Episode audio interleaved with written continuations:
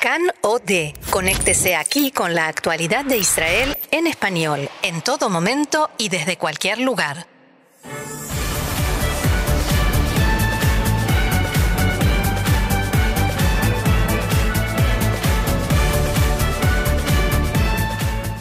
Seguimos aquí en Cannes y en nuestro espacio dedicado al Festival Eurovisión que se viene.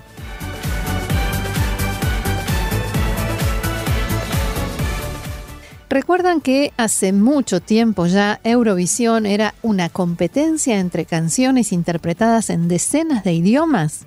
Bueno, ya hace tiempo que esto no es así y la mayoría de los países presentan canciones en inglés. Este año 32 de un total de 41 cantarán en inglés, pero también se escucharán al menos otros 17 idiomas, entre ellos albano, turco y árabe hebreo únicamente cuando hablen los conductores de la velada.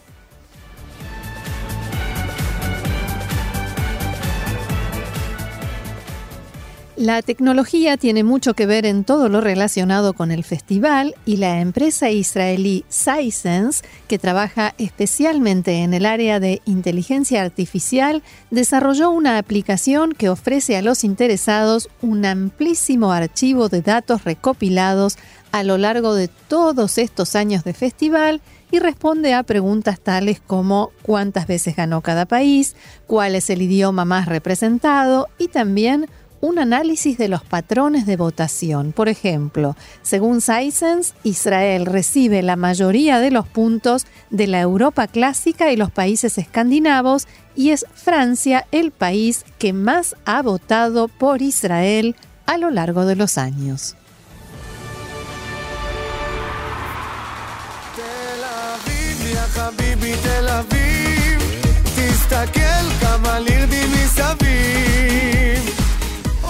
Durante 63 años, Eurovisión se llevó a cabo en distintas ciudades de Europa e incluso en Jerusalén y esta vez finalmente llega a Tel Aviv, que ya está a pleno con los preparativos y organizando todo para recibir no solo a los artistas, sino también a muchísimos visitantes.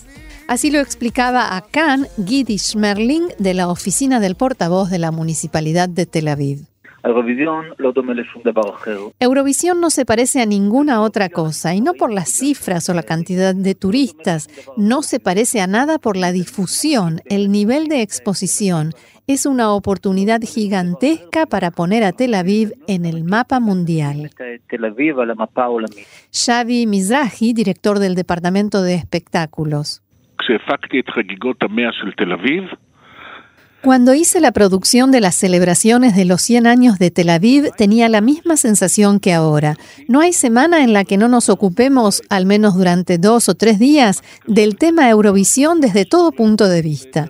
En eh, transporte, eventos en las calles de Tel Aviv, el mar y todo lo relacionado, siempre respecto de Eurovisión. Se espera que lleguen a Tel Aviv más de 10.000 turistas y al menos un millón de israelíes que vendrán a la ciudad para disfrutar de todas las fiestas, espectáculos en las calles, como por ejemplo de los populares Static y Benel, Shafita, Ethnix e incluso el conjunto oficial de imitadores de ABBA. Y sí digo oficial porque fueron declarados así por los propios integrantes del grupo original y muchos, muchos más. A los habitantes de Tel Aviv, amantes del silencio y la tranquilidad, les recomendamos unas vacaciones en el norte o el sur del país.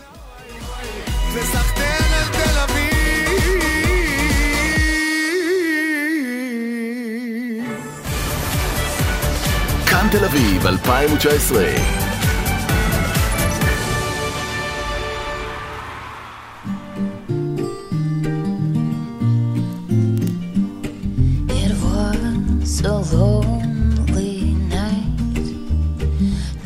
Y siguen llegando las delegaciones de artistas para filmar, practicar y sobre todo conocer el país y su gente. Una de ellas es la de Letonia, un país pequeño que ya ha ganado el Festival Eurovisión y que envía este año un conjunto interesante llamado Carusel, cuyos integrantes dialogaron con Khan. La primera pregunta fue si una balada, suave y agradable como la que presentarán este año, puede destacarse entre las canciones rítmicas y hasta divertidas que se presentan habitualmente en Eurovisión.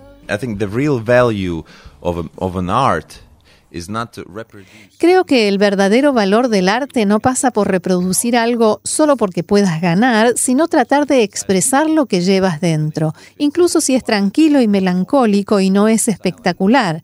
Es nuestra música y cómo nos sentimos. ¿Qué importancia tiene una competencia tan popular como Eurovisión para Letonia? I mean, the Eurovision is big uh, platform to Eurovisión es una gran plataforma para presentar tu país. Por tanto, yo diría que es algo muy positivo que le sucede a Letonia y a todos los países, porque cada uno debería invertir en su cultura y la música forma parte de la cultura. Eurovisión es un escenario desde donde compartes tu cultura.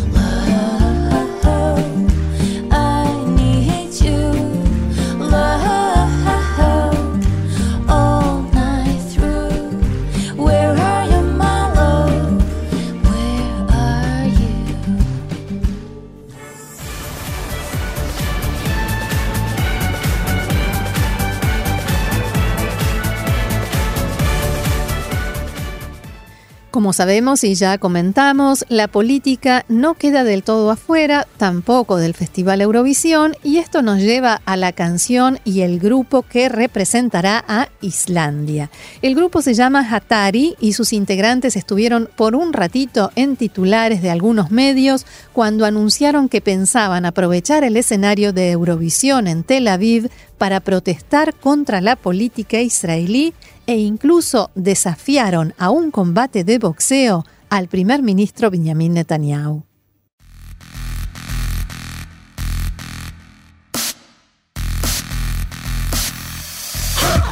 Y la canción que presentarán suena bastante acorde a todo esto y se llama El odio triunfará.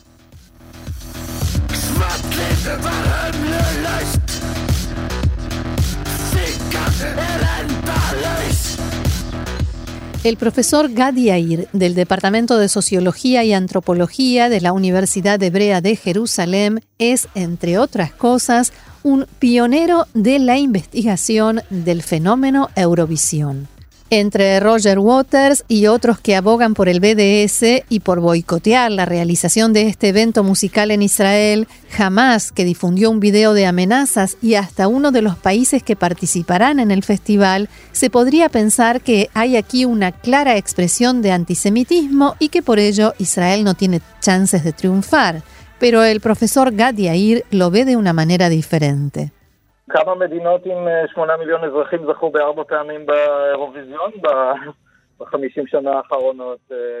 ¿Cuántos países con 8 millones de habitantes ganaron cuatro veces Eurovisión en los últimos 50 años? Israel es una potencia europea, al menos en este aspecto, junto a Suecia e Irlanda, estamos entre los primeros. Por supuesto que sí hay expresiones de antisemitismo, pero en este caso son marginales. Israel está en muy buena situación en cuanto a los resultados, pero también en las votaciones mutuas entre países, e Israel se encuentra en un lugar muy central, entre Alemania, Gran Bretaña, Holanda, Bélgica, Francia, como quienes principalmente nos apoyan. En los últimos 50 años estamos en un lugar excelente.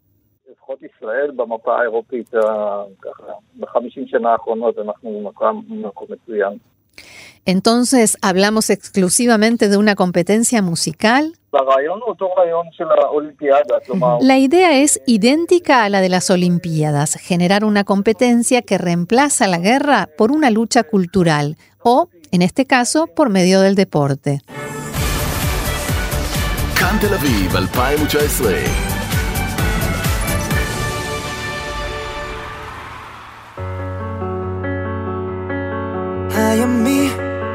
And I know I will always be. Je suis free, oui, j'invente ma vie. Ne me demandez pas qui je suis. Una de las canciones que despierta curiosidad este año es la de Francia, que en otra época hace bastante hay que decir, fuera una de las grandes potencias de esta competición. Este año el representante francés es Bilal Hassani, que comenzó su carrera en YouTube subiendo sus videos a las redes, con pelucas de colores y con canciones y letras que hablan de la situación de un joven como él, inmigrante, musulmán y homosexual en Francia. Su canción se llama Rey y quién sabe, quizás con ella logre el triunfo para Francia 42 años después de la última vez.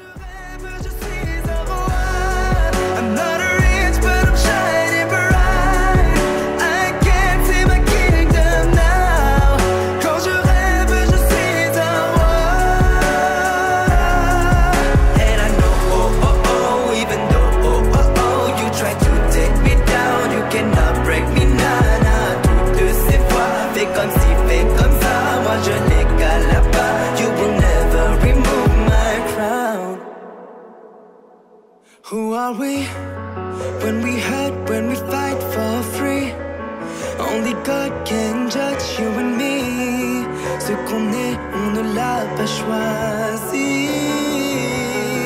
On choisit son travail, sa coiffure, ses amis. Sa routine, parfois l'amour aussi. Ça passe ou ça casse, mais ça regarde qui? shining bright. I can't see my kingdom now.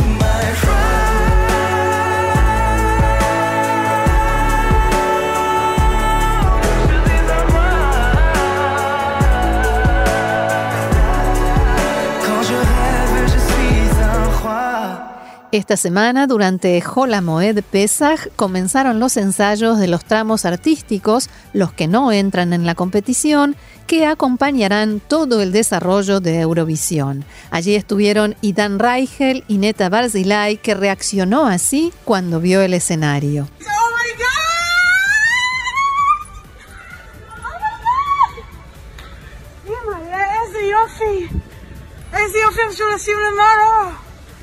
Ja, we zijn kort. Ja!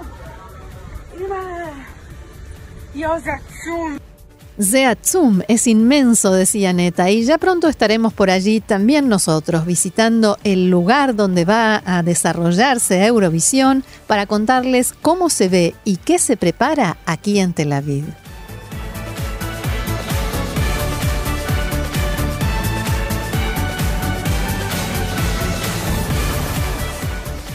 Y vamos a despedirnos de nuestro magazine Eurovisión de esta semana con la canción de Australia. ¿Sorprendidos? Bueno, los australianos, tan europeos como nosotros, participarán este año en el festival.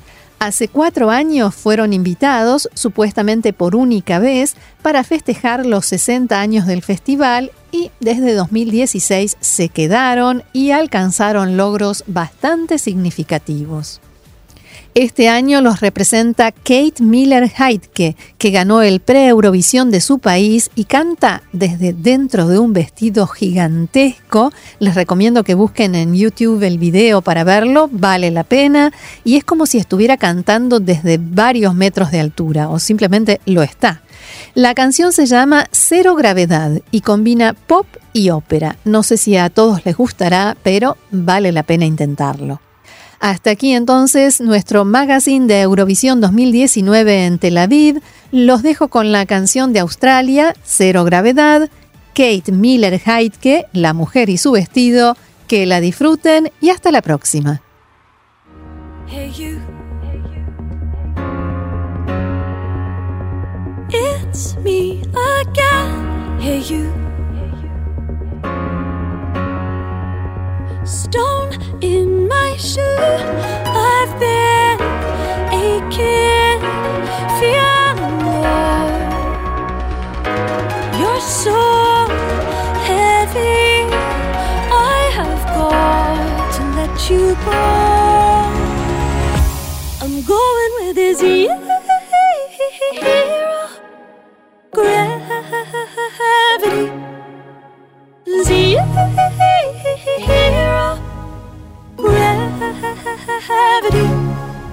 gravity.